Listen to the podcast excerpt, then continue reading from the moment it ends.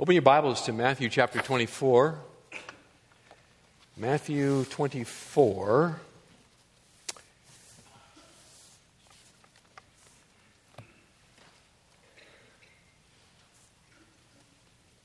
We'll be looking at verses 4 through 14 this morning in Matthew 24, but that's not all we'll be looking at.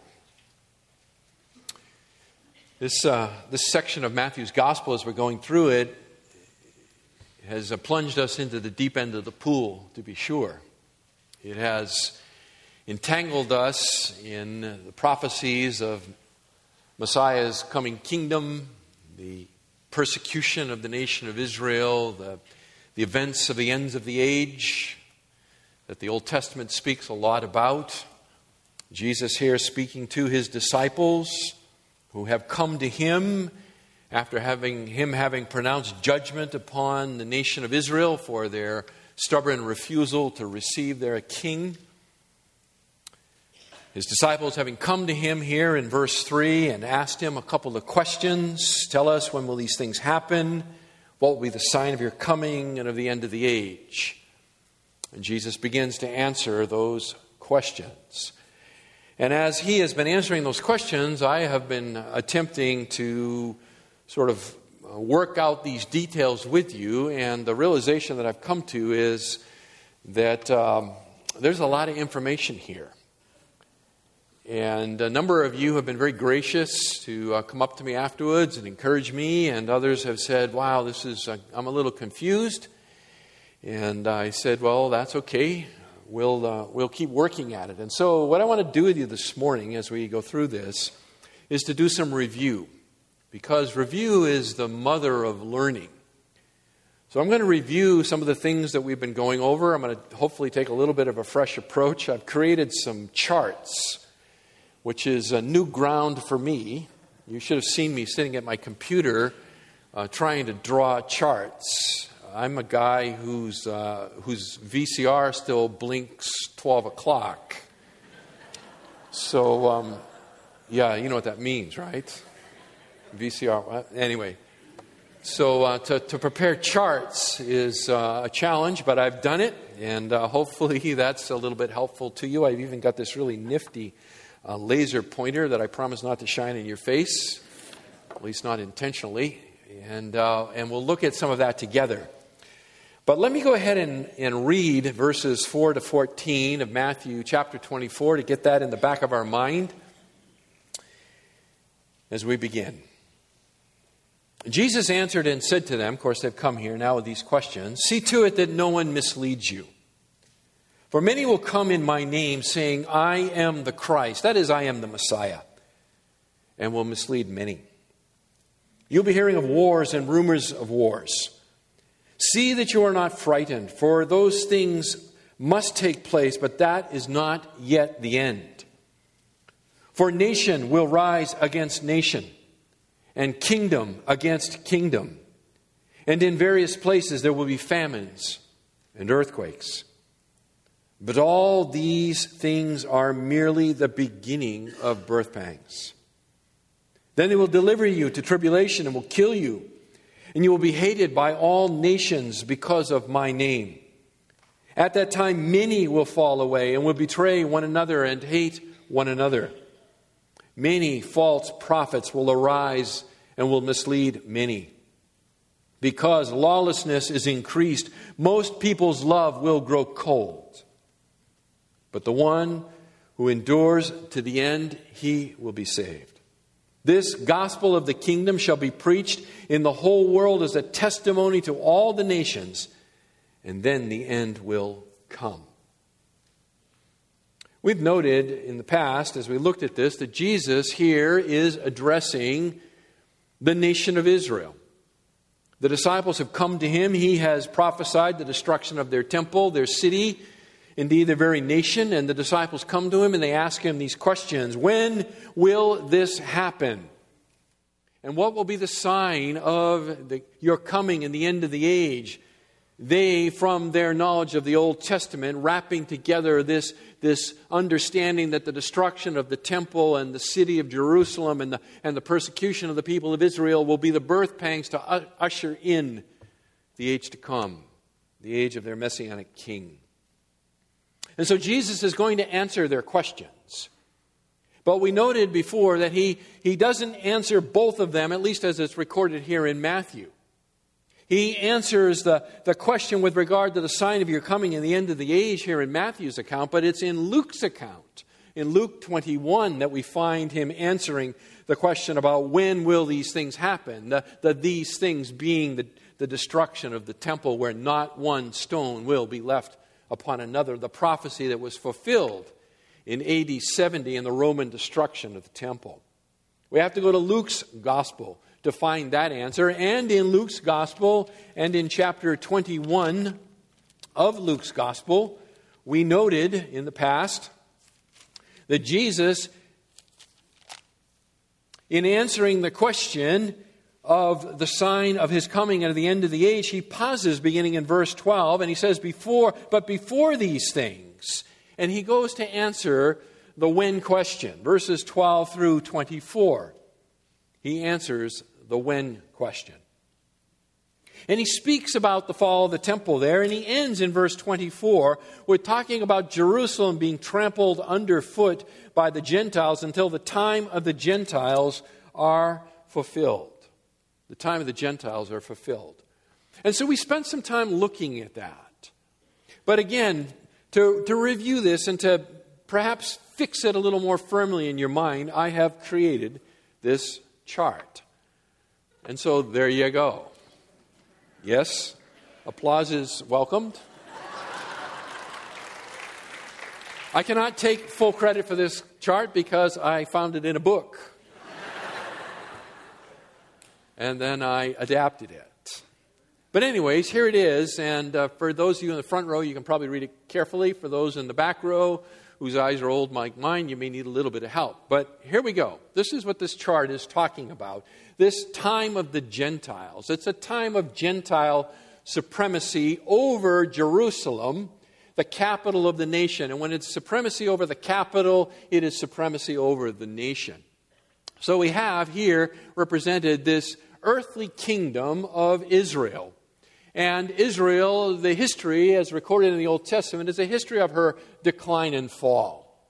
You read the, the, the, Chronicles of the nation of Israel as recorded in the Old Testament, and what you see is one long, deep descent into apostasy, ending here with what we say in 2 Kings 24 12 as the beginning of the times of the Gentiles.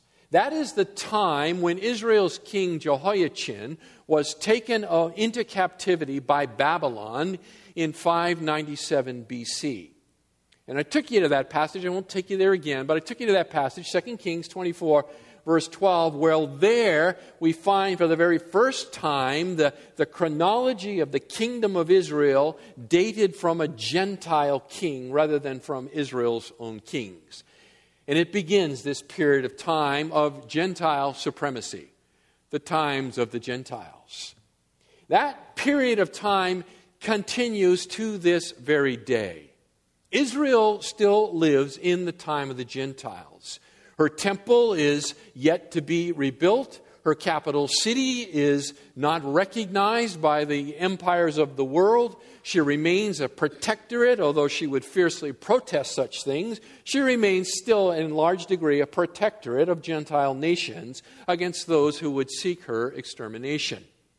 That period of time will continue until the Messiah himself returns, as prophesied in Daniel chapter 7 and verse 22. I'll roll you there to Daniel chapter 7 and verse 22.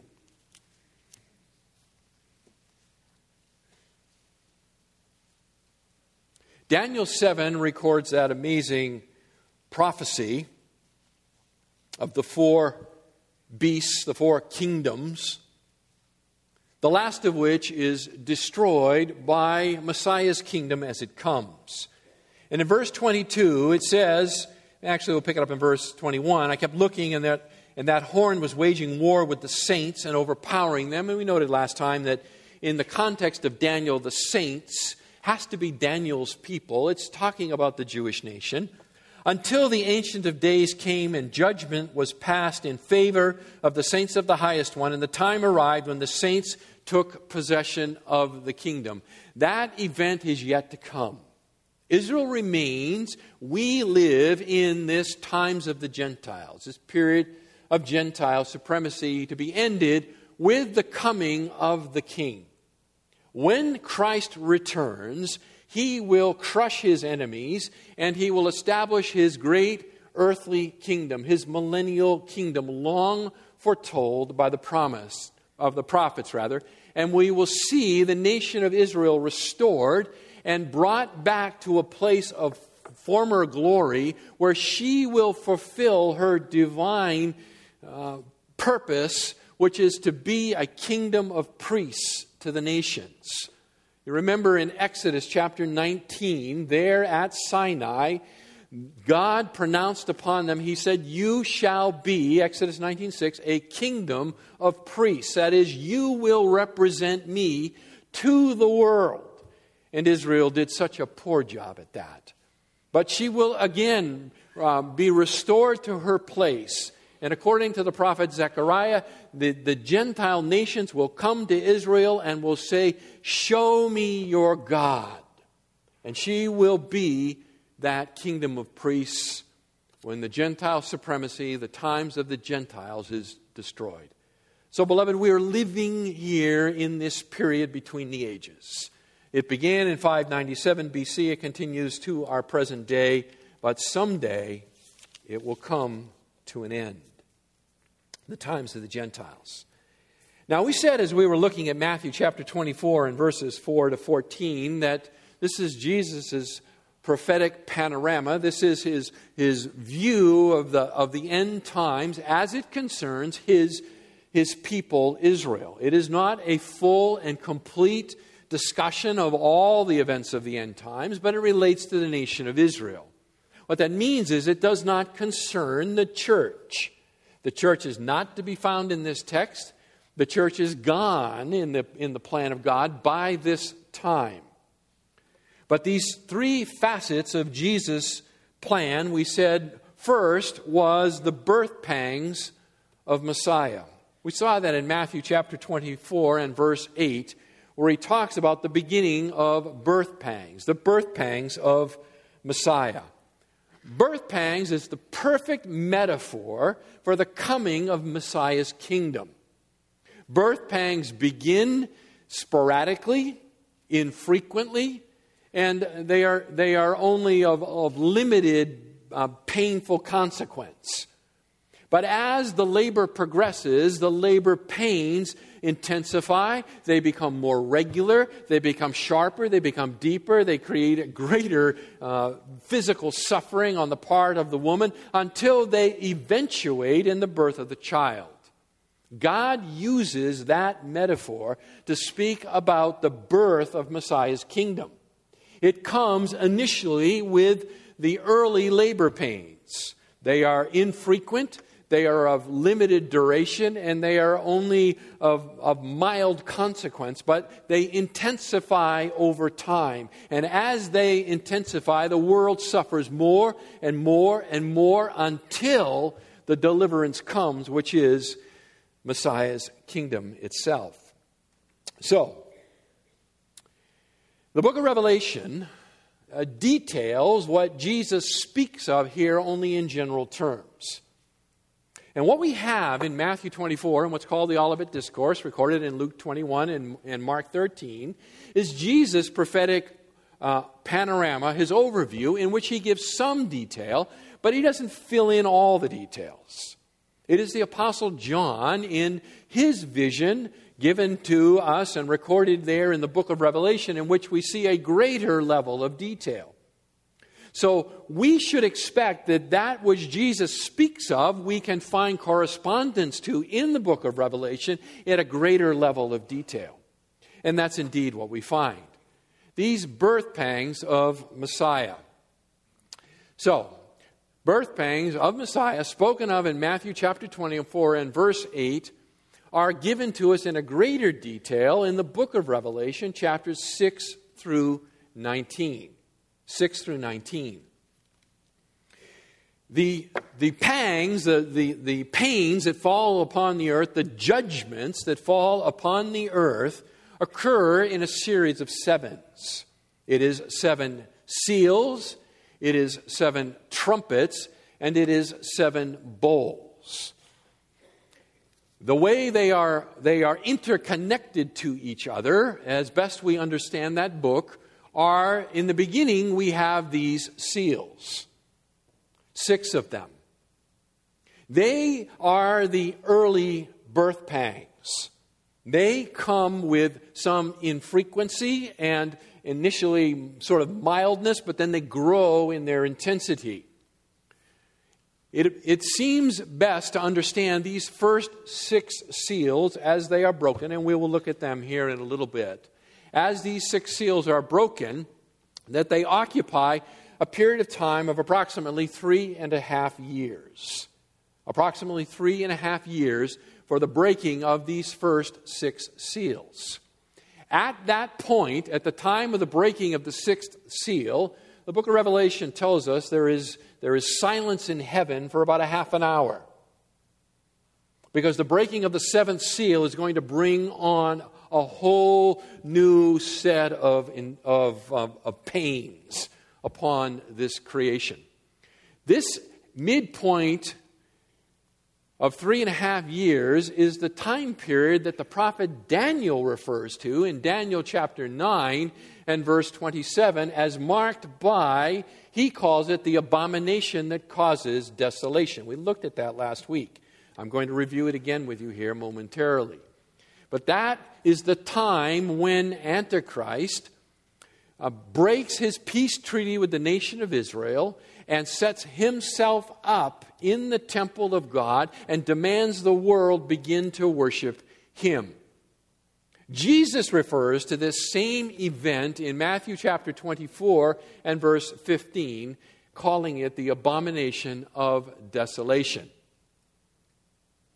Following that event, there is another period of time of three and a half years, the second half of what is uh, spoken of in general terms as the tribulation period, seven years. We find this reference in Daniel chapter 12 and verse 11, where the prophet says, From the time that the regular sacrifice is abolished and the abomination of desolation is set up, there will be 1,290 days. 1,290 days. Okay? The second three and a half year period. Now, after the breaking of the sixth seal, there is, as I say, a pause in heaven. There is silence in heaven for a half an hour, as if everybody's breath is taken away. And then the seventh seal is broken. And when that seventh seal is broken, it unveils the judgments of the trumpets. So the seventh seal contains the seven trumpet judgments. And they begin to fall, and they fall with a greater intensity and a greater frequency, and it's, and it's like a jackhammer beginning to hammer away at the fabric of this present age, this world and its population living in rebellion against their Creator. So we have these seven trumpets one, two, three, four, five, six, and again a pause. And then the seventh trumpet is sounded. And at the sounding of the seventh trumpet, what we find is that from that point forward, seven bowls of judgment are poured out, and they come even quicker. So you see, in the first three and a half years, you have six seals broken. You can sort of see how the time period would be elongated there. And in the last three and a half years, you have all of the bowls and all of the trumpets. And so it is coming with a greater intensity and a greater frequency and a greater devastation upon the earth until Messiah returns and brings it all to an end. Now, back in Matthew chapter 24, in verses 13 and 14, you see a reference from Jesus to the end. It says, The one who endures to the end will be saved. This gospel of the kingdom shall be preached in the whole world as a testimony to all the nations, and then the end will come. The end that he is talking about is the end of this seven year period of time. That is the end to which he refers. People will need to hang on. We will read a little bit later that Jesus will say that if God had not cut this short, no one would have lived through it.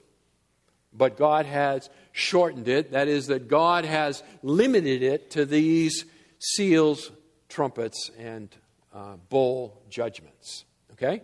So these are the birth pangs of Messiah. And uh, as a, as a labor that would come upon a woman in the birth of her child, you can see that perfect picture, that perfect illustration of how the labor comes upon this earth, how it suffers tremendously under the wrath of God for their rebellion until it is eventually brought to a, to a conclusion in the birth of Messiah's kingdom.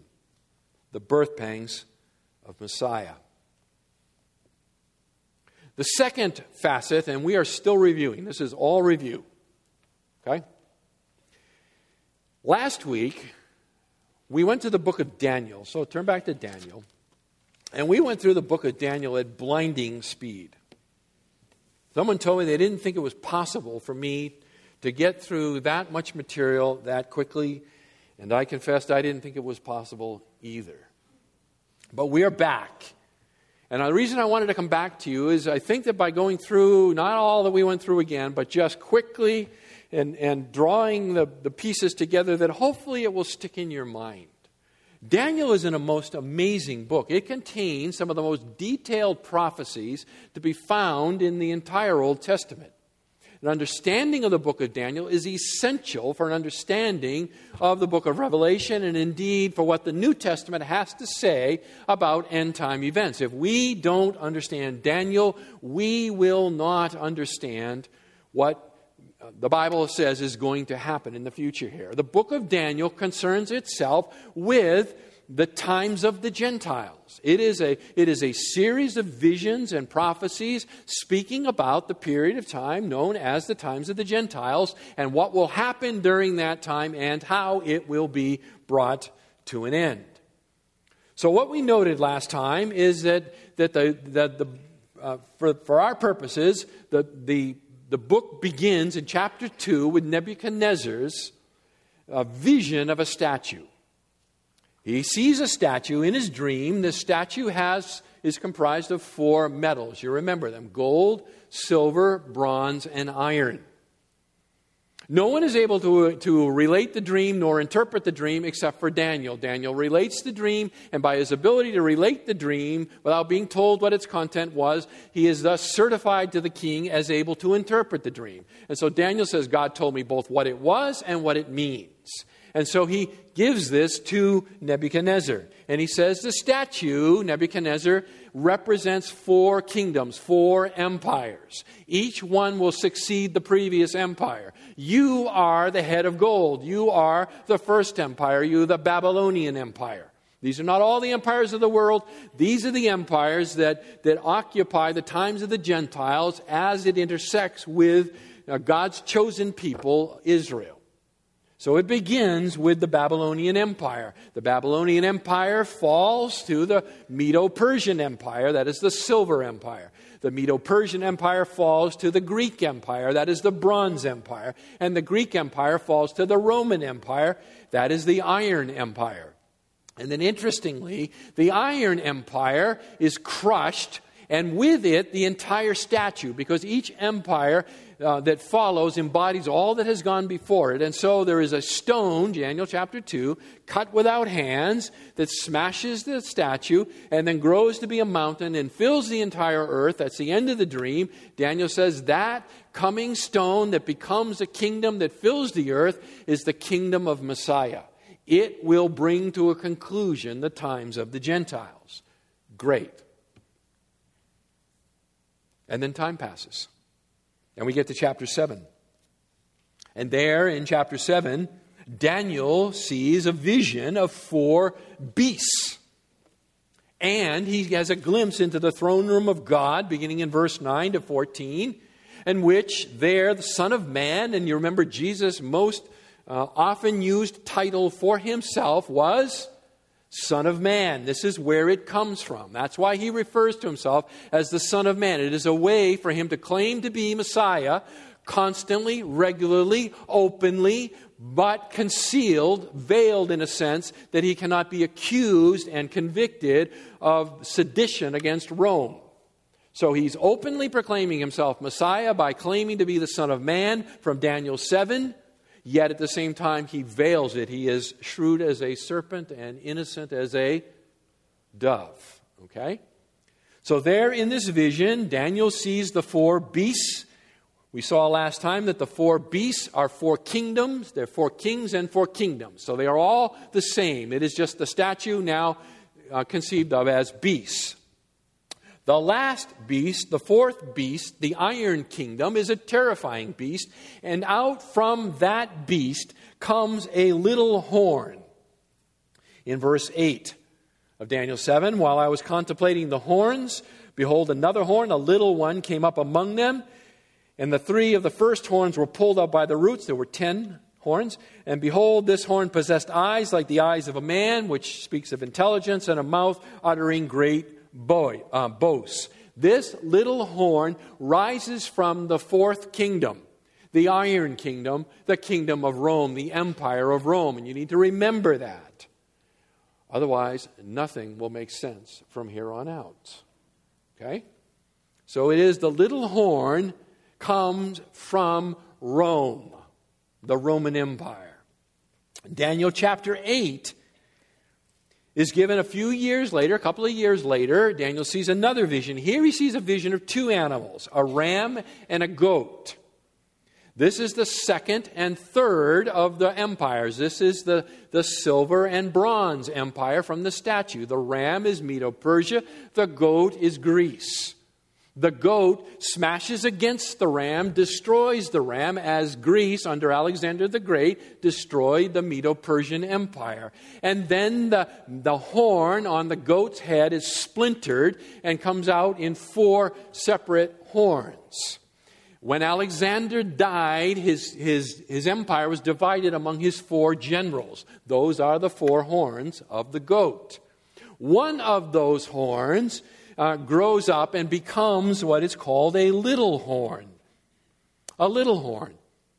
This little horn, notice it comes from the empire of Greece, not Rome.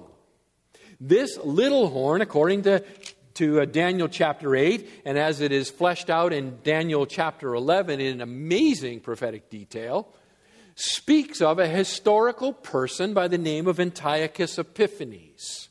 He uh, established himself over Israel. He ruled in the kingdom of what's called the Seleucids, who lived in Syria, what we would know as Syria in the north, doing battle against the Ptolemies, which was the kingdom of Egypt, with Israel in between as the buffer state. He, in 167 BC, defiled the temple of Israel by slaughtering a pig on the altar and setting up a statue of Zeus and requiring the Jews to fall down and worship. He desecrated their temple. This is a historical reality, and it is a picture, it is an illustration of an event that is yet to occur sometime in the prophetic future. By the way, his slaughtering of the pig and his abomination of desolation is what launched a rebellion that is known as the, as the Maccabean period.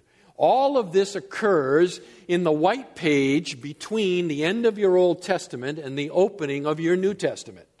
Your Old Testament closes approximately 400 BC. Your New Testament opens approximately 5 BC. So, in this 400 years, called the silent years, the events of Daniel's prophecy here in chapter 8 and in chapter 11 take place. The point of it is this little horn from Greece, a historic person who has lived, who has defiled the temple, who has persecuted the nation of Israel, is merely an illustration of the little horn that comes from Rome that is still yet future, as Daniel chapter 8.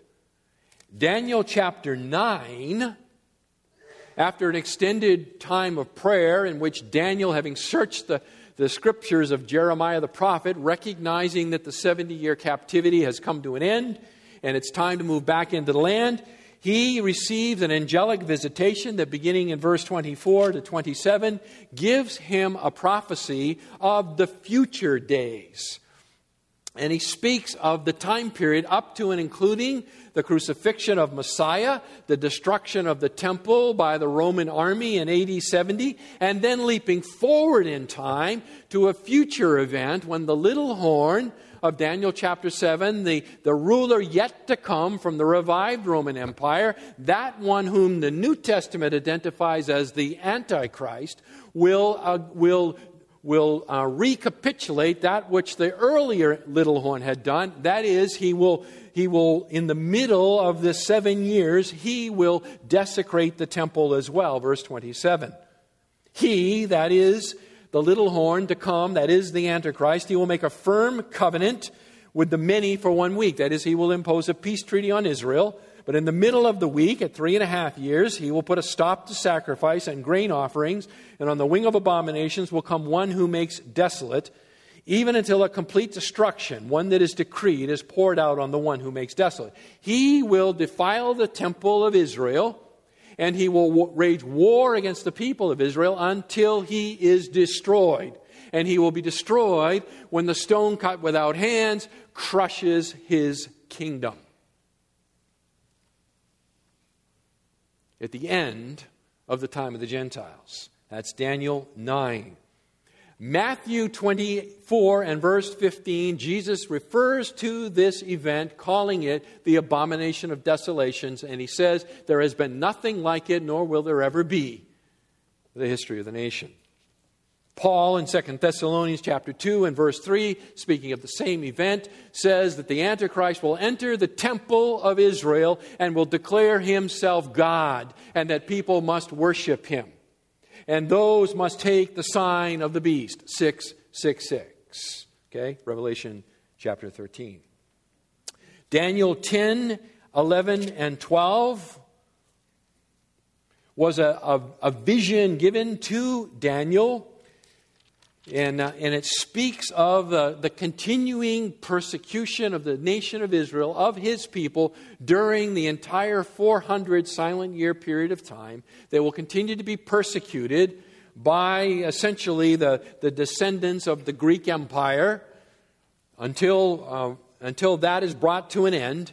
And then it vaults forward in time, beginning in verse 36 of chapter 11 to a future persecution that has not yet come, the persecution that will be brought by Antichrist.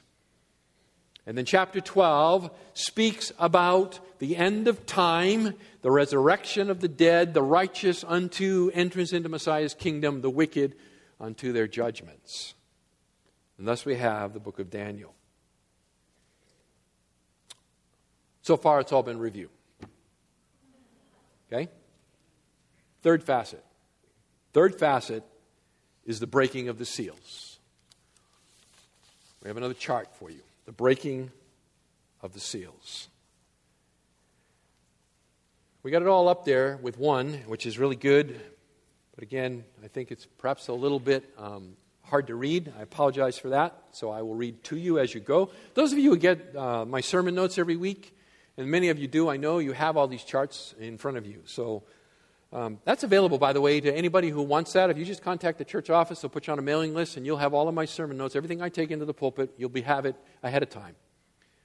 So, in order to be able to do justice to this, we're going to have to keep our thumb in Matthew 24 and a finger in Revelation chapter 6.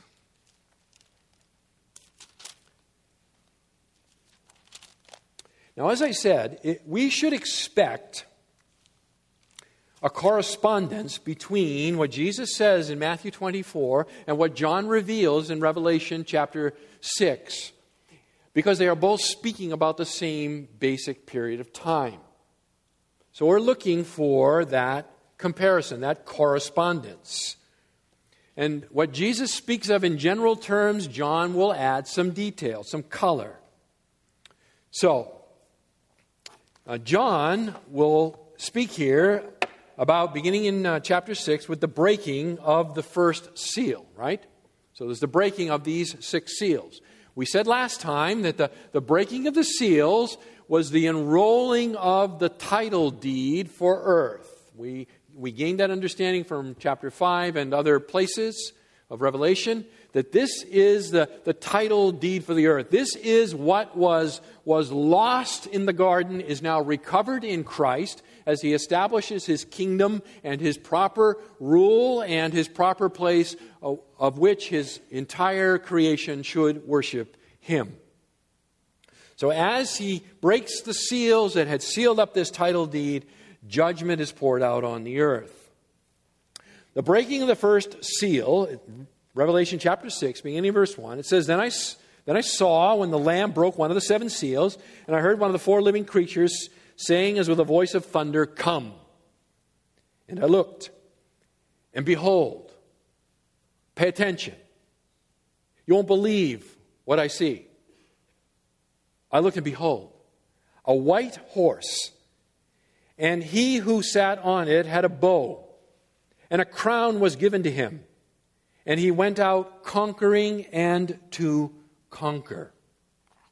What I want you to notice from Jesus' statements in, in Matthew chapter 24 and verse 5. He says, See to it that no one misleads you.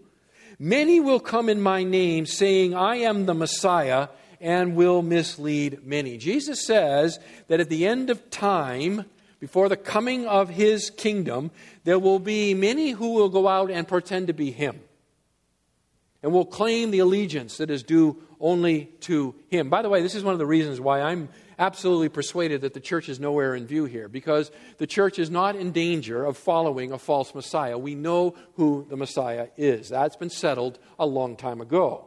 But the nation of Israel is very susceptible to such things, as is the world, looking for a deliverer from her problems. So, here in chapter 6 of Revelation, in verse 2, we see this white horse and he who goes out.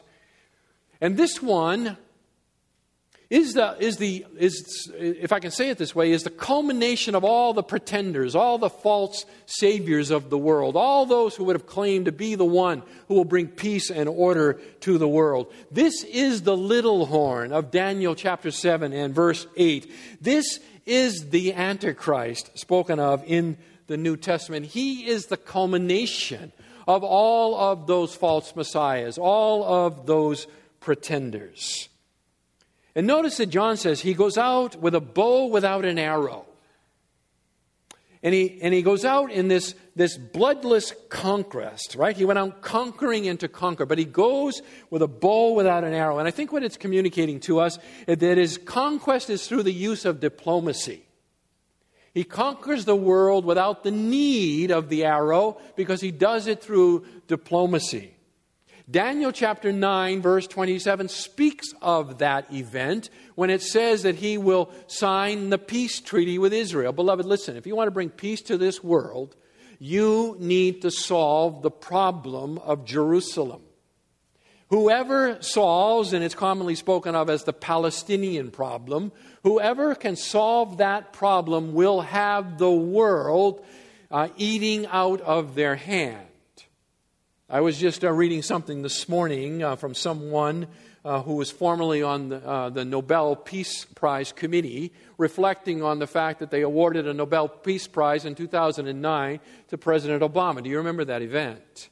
That Peace Prize was awarded in anticipation of what they believed and hoped he would be able to do to bring peace to the world after these long and brutal wars of the Middle East. We all know how that turned out. The world is looking for a deliverer. Whoever can deliver peace to the Middle East will have the world. And so they will voluntarily uh, follow him. Notice it says, a crown was given to him. It was given to him. He is placed by the world into a place of, of leadership, oversight over the world. We all want peace the breaking of the first seal.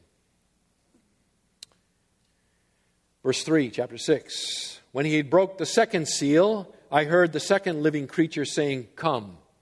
And another, a red horse, went out, and to him who sat on it, it was granted to take peace from the earth, and that men would slay one another, and a great sword was given to him. Notice what Jesus says back in Matthew chapter 24, in verses 6 and the beginning of verse 7. And you will be hearing of wars and rumors of wars. See that you are not frightened, for those things must take place, but that is not yet the end. And we noted last time the must is, a, is the must of divine necessity. God has, has decreed it so. For nation will rise against nation and kingdom against kingdom. There will be a growing a war that will begin to dominate the world. Now, listen, war is nothing new. We've always lived at war, but there will be something about these wars that will be very unsettling to people. And what I'd like to suggest to you is that the world will begin to grow impatient with the, um, the little horn, the Antichrist, the writer of the first seal, who has brought peace to the world, but, but they don't like the kind of peace that he has brought. And so there will begin to be conflicts break out, regional conflicts. War will start to come on a worldwide scale that is so unprecedented that, that, that it will have not been seen in the history of the world. Warfare will come and the birth pangs of Messiah will begin to fall. Verse 5, chapter 6. When he broke the third seal, I heard the third living creature saying, Come. And I looked, and behold, a black horse. And he who sat on it had a pair of scales in his hand. And I heard something like a voice in the center of the four living creatures saying, A quart of wheat for a denarius, and three quarts of barley for a denarius, and do not damage the oil and the wine. Go back to Matthew chapter 24, the end of verse 7. And in various places there will be famines and earthquakes. This rider of the black horse, this breaking of this third seal, will bring famine to the world. When it says a quart of wheat for a denarius, three quarts of barley for a denarius, what it's talking about are commodity prices. Commodity prices will increase eightfold. Eightfold. Hunger, famine will come across the earth. And it's not that hard to understand because famine and hunger follow warfare. As means of production are destroyed, famine will begin to, to take root across this globe. Notice where he says, I heard a voice speaking.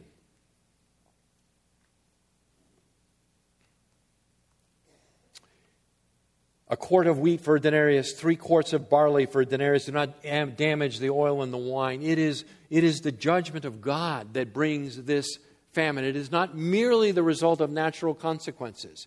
God uses what we would often call natural consequences as His invisible hand as He works out His providential plan. I won't take you there for the, for the because of time, but you can just mark and check it on your own. Ezekiel chapter 5 verses 11 to 17, speak directly about God using famine as a means of judgment. So the birth pangs are intensifying. War, famine, the fourth seal. Verse 7 When the angel broke the fourth seal, I heard the voice of the fourth living creature saying, Come. And I looked, and behold, an ashen horse, that is a pale green horse. And he who sat on it had the name Death, and Hades was following with him. Authority was given to them over a fourth of the earth to kill with sword and with famine and with pestilence and with wild beasts of the earth. These, this death will begin to, to stalk the globe. And it's interesting that the, the things that are said to brought death here the sword, famine, pestilence, and the beasts. And it's interesting because if you go back to Ezekiel chapter 14, I will take you there just for a moment. But Ezekiel chapter 14 and verse 21.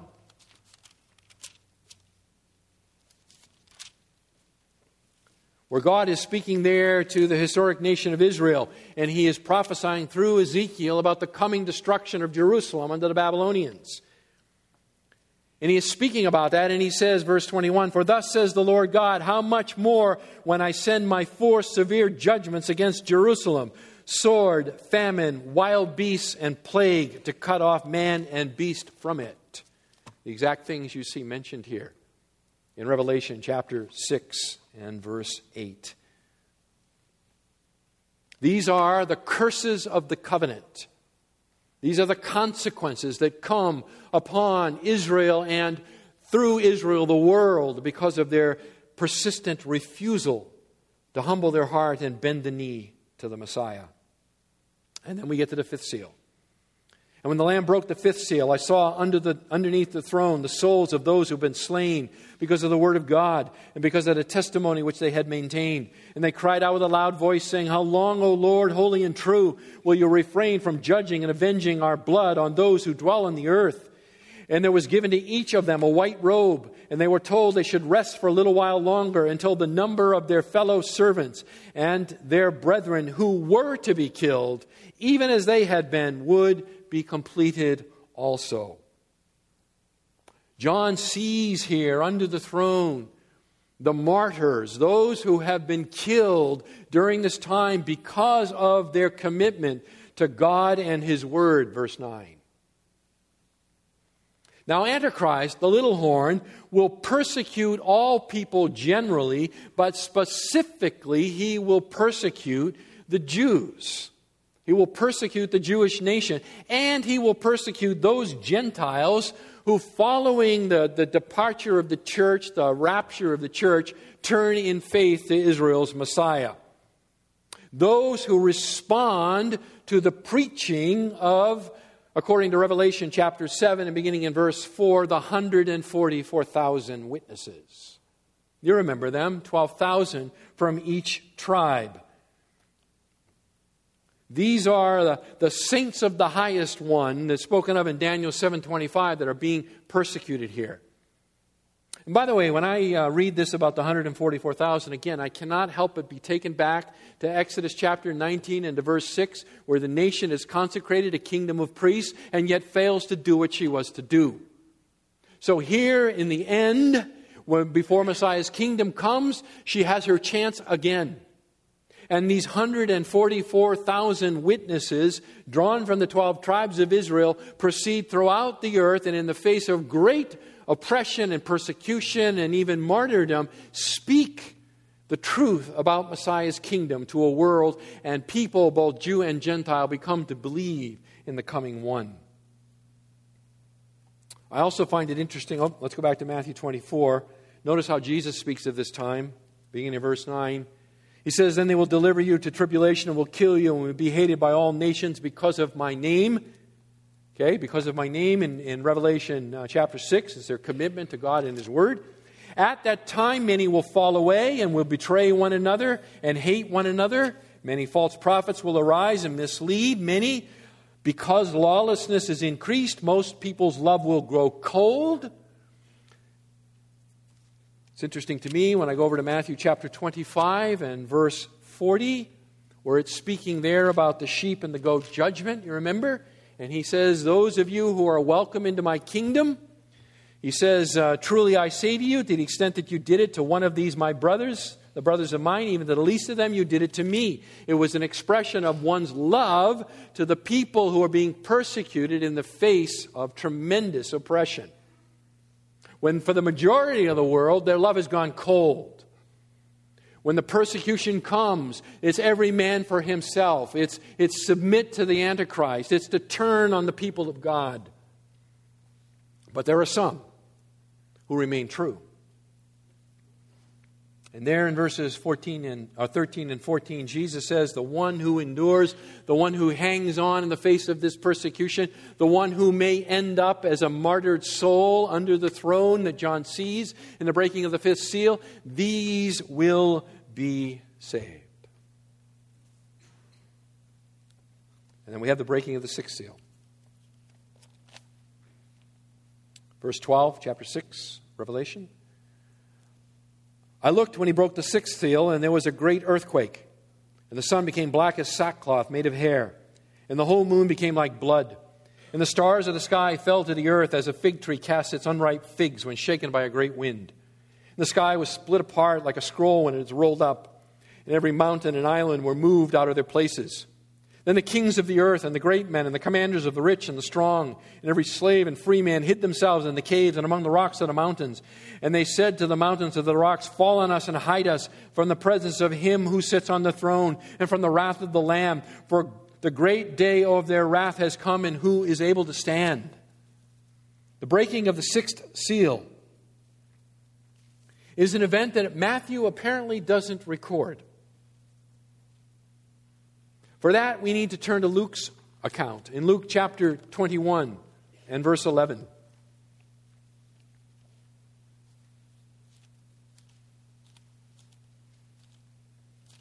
Matthew's account, he, when he introduces the persecution, he, uh, he launches off onto how to stand up under persecution, and you need to hang on under persecution, and so forth. And he never gets back to giving us Jesus' words here.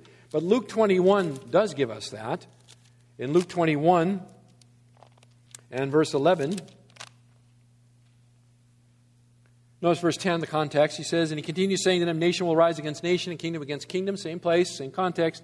And there will be great earthquakes, and in various places, plagues and famines, and there will be terrors and great signs from heaven.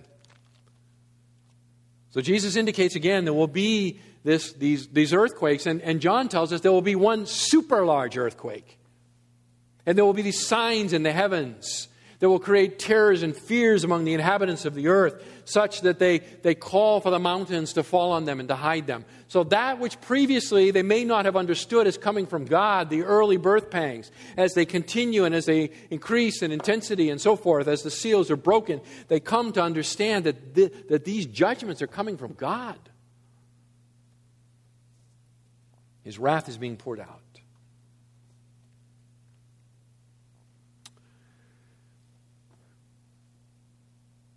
Beloved, John gives us here, I'm convinced, a corresponding account of what Jesus has laid out in his account of the Olivet Discourse in Matthew 24 4 to 14.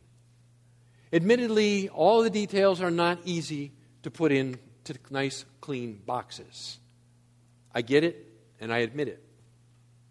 And there are people who see it a little bit differently. I told you that before. There are people who will fit the details together just a little bit differently. And, and sometimes that, that difference of opinion, particularly among people whom we know and respect, leads, can lead to a, to a sort of sense of, well, what's the point? If, if not everybody agrees, then what's the point? It's, it must be so confusing uh, that, that nobody can know. And one opinion is just as good as another, and, and let's just all forget about it. But I keep being driven back to what Jesus says here in verse 4 of Matthew 24. He says to his disciples, See to it that no one misleads you. See to it that no one misleads you. In other words, you need to work hard at this. You, you need to wrestle with what the scriptures say, what the prophets of old have said. You need to do the hard work of, of putting the pieces in place. The solution against being misled is not less scriptural knowledge, it's more. It's not less study of these things, even though they're admittedly difficult and sometimes confusing, but more. We need to give ourselves. If, if Paul is correct when he says all scripture is inspired of God, right, and profitable, then so is this. Those of you who know me know that my favorite food group is steak. Ribeye steak, in particular, properly marbled, seared at high temperatures, red in the middle. But that's not baby food. It requires a good set of teeth and a strong stomach. God would not have us eat baby food. There's a place for it to be sure. But God would have us grow so that, so that we can, can handle the meat of the word. And, beloved, that, it's not easy. I get it. Believe me, I, I stand up here and, and week in and week out, and I'm thinking, this is really hard to communicate. particularly in an environment where we can't ask and answer questions back and forth. So I say to you again if you have a question, uh, I'd love you to email it to me, and I will do my best to answer it and include the answer as part of what we cover here, or if I can't, I'll, I'll respond to you.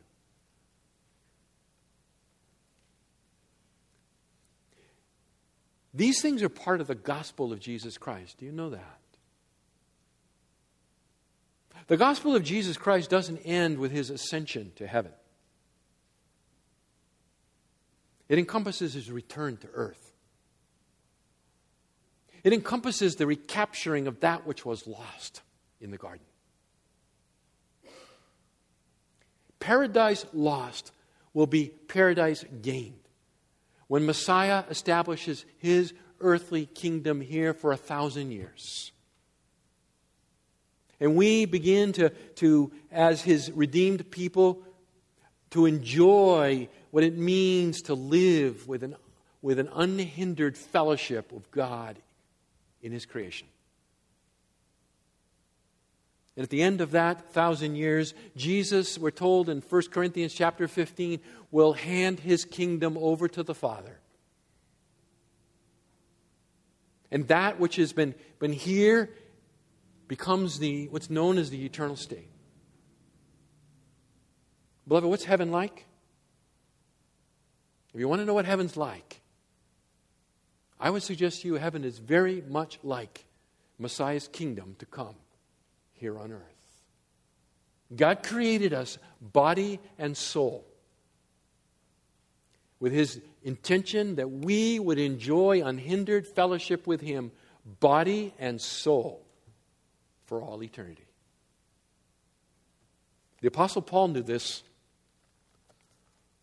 For there in a Roman prison, as recorded in Acts chapter 28, in verse 30 and following, it says, And he stayed two full years in his own rented quarters and was welcoming all who came to him, preaching the kingdom of God and teaching concerning the Lord Jesus Christ with all openness unhindered. Go into all the world and make disciples, we're told in Matthew 28 19 and 20, right? Baptizing them in the name of the Father, the Son, and the Holy Spirit, and teaching them to observe all that I have taught you. And lo, I am with you always, even to the end of the age. Beloved, all that he taught them, he teaches us too, including these hard things. May God give us grace to study hard. Father, thank you for our time this morning.